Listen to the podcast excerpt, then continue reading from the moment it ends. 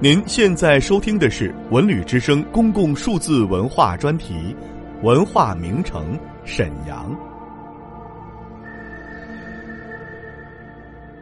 沈阳市怪坡风景区。沈阳怪坡位于沈阳市北部新城子区清水台镇，是一条呈西高东低走势的斜坡，坡长八十余米。宽为二十米，各种车辆到此不开不走，而上坡不用开，却自动向坡上滑行。究其原因，众说纷纭，有的说是磁场作用，有的说是重力位移，有的说是视觉差，但各种说法却不能自圆其说。在怪坡上，越是质量大的物体。越是容易发生自行上坡的奇异现象，如此怪坡效应，自然使游客、探险家和科学工作者产生了浓厚的兴趣，因此也被称为怪坡，是辽宁八大奇观之一。怪坡是一个神秘的地方，络绎不绝的中外游客无不带着。临坡不往此来游的满足，又留着如此奥妙谁造化的悬念，欣然离去。怪坡周围还有各类景点十余处，如自然景观响山，用脚使劲儿一跺，或者用石块敲打它，它的下面都会发出空空响声。还有俗称六月飞雪的松怀幽谷。以及具有神话色彩、四季丛丛的霞媚泉等，它的人为景观包括晨钟暮鼓、香烟缭绕的蓬恩寺，如履薄冰、有惊无险的同心锁桥，九曲升腾、步步登高的五幺八天街，龙云相间、腾空向上的龙云石雕等。如今。沈阳怪坡已飞升海外，堪称华夏一绝。与此同时，景区各种设施配套完善，已形成吃住行游购娱一条龙服务体系。此外，这里地理位置优越，民风淳朴，历史悠久，是旅游参观的好去处，是投资开发的最好选择地。面对怪坡的怪，许多科学家也曾经在此实地考察过。一九九四年元月十日，摄制组的汽车来到了怪坡现场。为了便于观众抓住要领，摄影组先按《人民日报》的介绍画一幅简单的示意图。O A 表示从山脚到山腰的上坡路。A B 转为下坡路，B C 继续上坡。所谓怪坡，就是指介于前后两段上坡路之间的这段下坡路 A B。摄影组站在怪坡的起点向前望去，的确感到是一段下坡路。驱车前行，在二十多米之后，确实有所谓下坡费力之感。转过头来再往回走。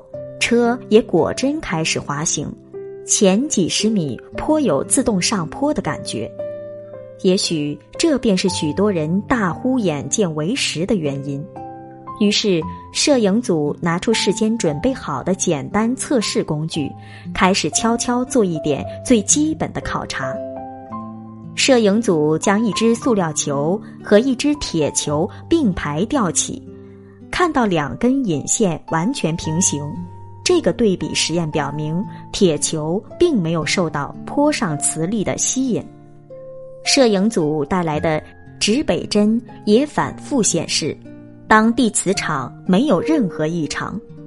接下来，摄影组将随身带的矿泉水倒在地上，一个重要的事实出现了：水同样往所谓的坡上流去，和汽车自由滑动的方向完全一致。根本不存在报上所说的水流和车辆滑行方向相反的情况。此时，怪坡已经导出了以下结论：在这里，车往高处滑，水也是往高处流的。那么，又究竟凭什么证明坡的起点是高处，终点是低处？凭什么认定这两段上坡路间是一段下坡路呢？只能说凭感觉。那么，所有人的感觉靠得住吗？随后，摄制组架起了随身带来的经纬仪，开始进行最基本的实地测量。这本是常识范围内的简单操作，从一端地次测量到另一端，用水平法。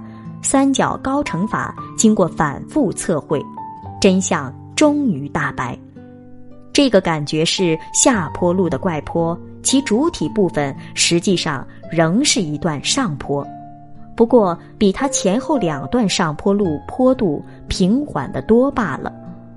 所有人又看了看怪坡的实地测量图，开始一段 A D，却是二十米左右的下坡路。随后就慢慢变成上坡，人们将起初下坡，后来以上坡为主的道路 A、B 当成了从始至终一贯到底的下坡，这就是怪坡之谜的谜底。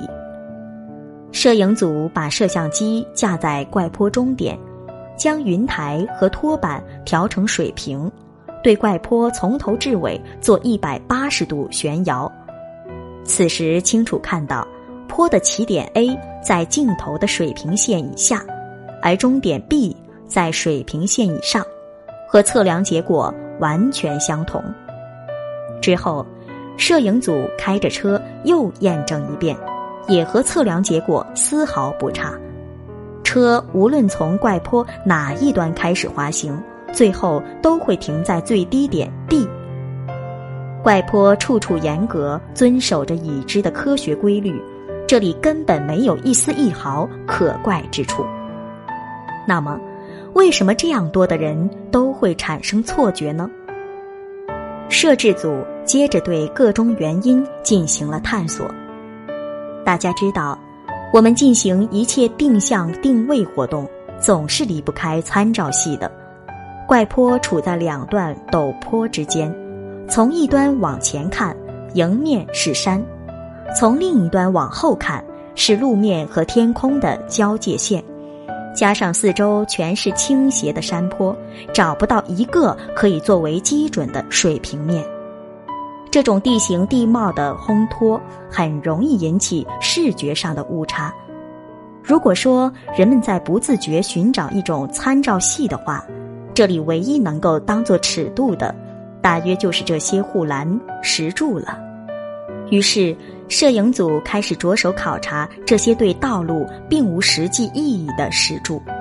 从柱顶吊一根铅垂线，马上便能发现，原来每根石柱都不是垂直的，而是一律平行倾斜了大约五度。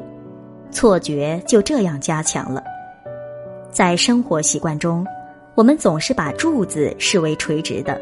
一条水平的路，如果柱子一律向左倾斜，我们便会感到这是一条左高右低的下坡路；反之，柱子往右倾斜，我们便会感到是一条右高左低的上坡路。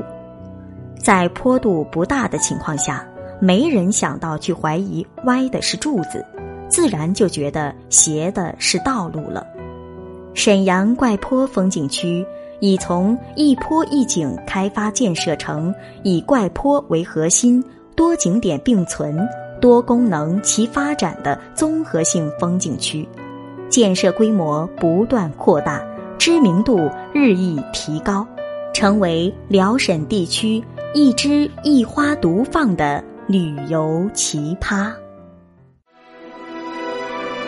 本节目由文化和旅游部全国公共文化发展中心与国家图书馆联合推荐。